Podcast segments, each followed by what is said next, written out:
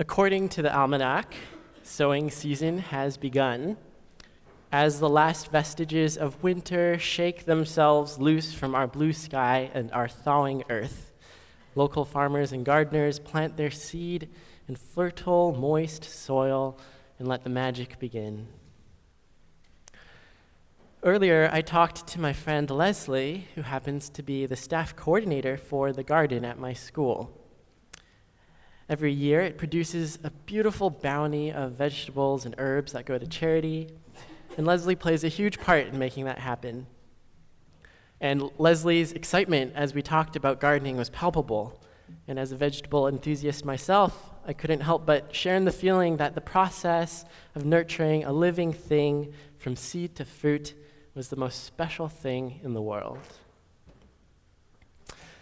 Indeed, as I flipped through the seed catalog that she had brought me, I got lost in the bounty that these tiny seeds promised carrots of all colors, melons, eggplants, beans, lettuces, peppers, squash, cabbage. All these from those measly little seeds that we're planting right now. What does gardening teach you? I asked Leslie. What, Leslie, what lessons do you draw from planting the seeds and helping them grow? Hmm, she responded. Well, you know, gardens are a metaphor for life. Despite our best efforts, we can't ever really force it. And on the flip side, even without our effort, we will find a way anyway. Hmm. Despite our lack of effort, life will find a way anyway. Leslie told me the story of a spider plant that she was determined to have in her first garden. It was a lovely, distinctive plant, and every year she would plant the seeds for it in the desired spot in her garden and then wait for it to grow. But it would never take. Year after year she tried, and the seed would just refuse to sprout.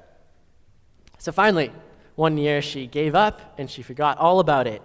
There'd be no spider plant in her garden. But then, when the spring came, she was going down her driveway and she noticed in a tiny crack in the concrete there was this distinctive little sprout. And you guessed it, it was a spider plant, growing not in her garden, but in her concrete driveway. Life will find a way anyway. The Christian Gospel of Mark, chapter 4, verse 26, relates a parable that Jesus tells to his followers. He says, God's kingdom is like seed thrown on a field by a man who then goes to bed and forgets about it. The seed sprouts and grows. He has no idea how it happens. The earth does it all without his help. First, the green stem of grass, then a bud, and then a ripened grain. And when the grain is fully formed, he reaps. It's harvest time. So it is with miracles like life itself. The good old 18th century commentary by the Welsh Matthew Henry explains it beautifully. It will come up. Though it seems lost and buried under the clods, it will find or make its way through them. The seed cast into the ground will spring. Let but the word of grace have the place it ought to have in a soul, and it will show itself. Indeed, the seed will sprout and grow, even if you haven't the slightest idea of how it does so. So, Mr. Henry explains Thus, the word of grace, when it is received in faith, is in the heart a work of grace, and the preachers contribute nothing to it. Life will always find a way. When I read that verse from Mark, I can't help but wonder to myself what the word of grace means, to me at least. What is it that is surviving and thriving and growing in me and in others when we just give it the chance to grow? What is it that is like the seed that sprouts spontaneously, that does so without and despite our efforts? So, in answering that question, I was reminded of Mencius. Um, so, next to Confucius himself, Mencius is known as the second teacher, the second most revered and influential thinker in the Confucian tradition. So, he was writing in the fourth century BC, a few hundred years after Confucius. And he was most famous in establishing the doctrine that the nature of humankind is fundamentally good. So today's story for all ages actually comes from his book, the Book of Mencius. And he describes in it the story of the farmer from Song who, in his impatience, pulls at his seedlings to make them grow taller faster. And while the story has become a little fable to teach children that haste makes waste, in the book of Mencius itself, the story is actually embedded to illustrate a slightly more difficult concept.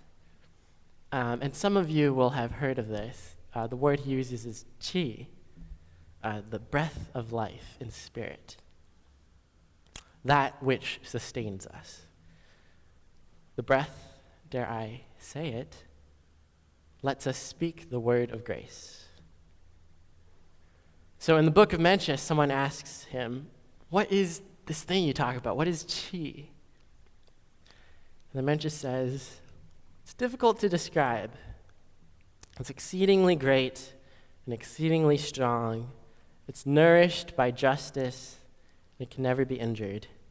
And so it fills up everything between heaven and earth it's the companion of righteousness and reason, and without it, we are in a state of starvation.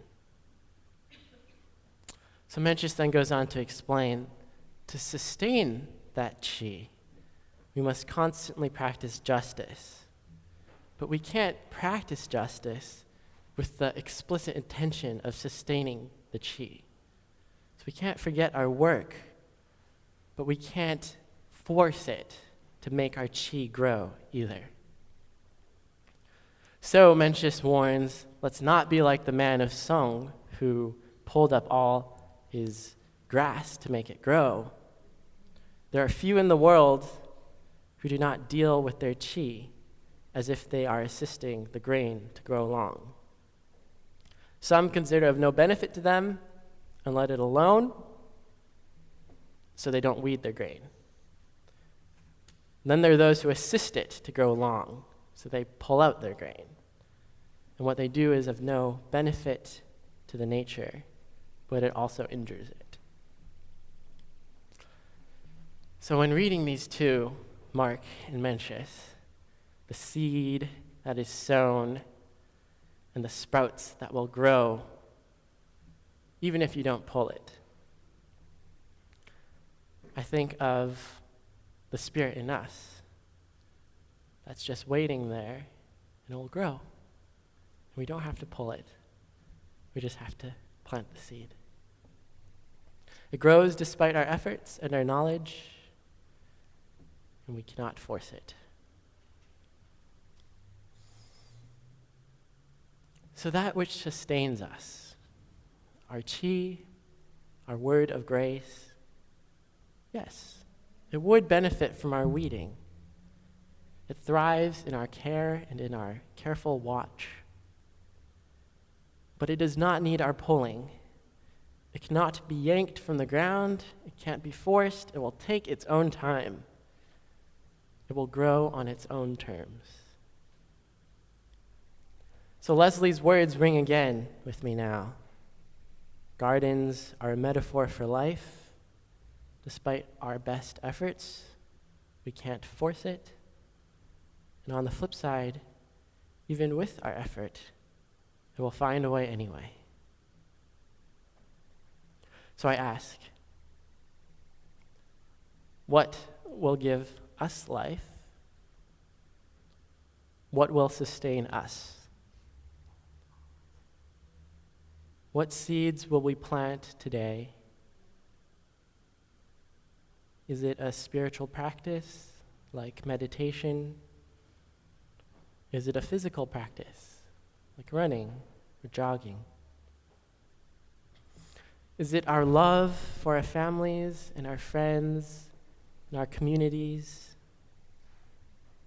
Is it bold action in the pursuit of social justice? Is it compassion for those who are suffering? Is it a mindfulness that we will bring to our everyday? Or is it a goal that we have always yearned to achieve?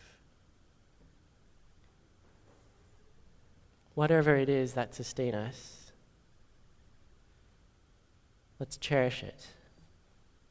Let's water it. Let's place it in rich soil. That which sustains our lives will find a way. Life finds a way.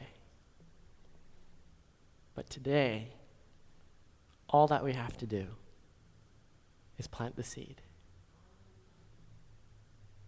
Amen, Ashe, and blessed be.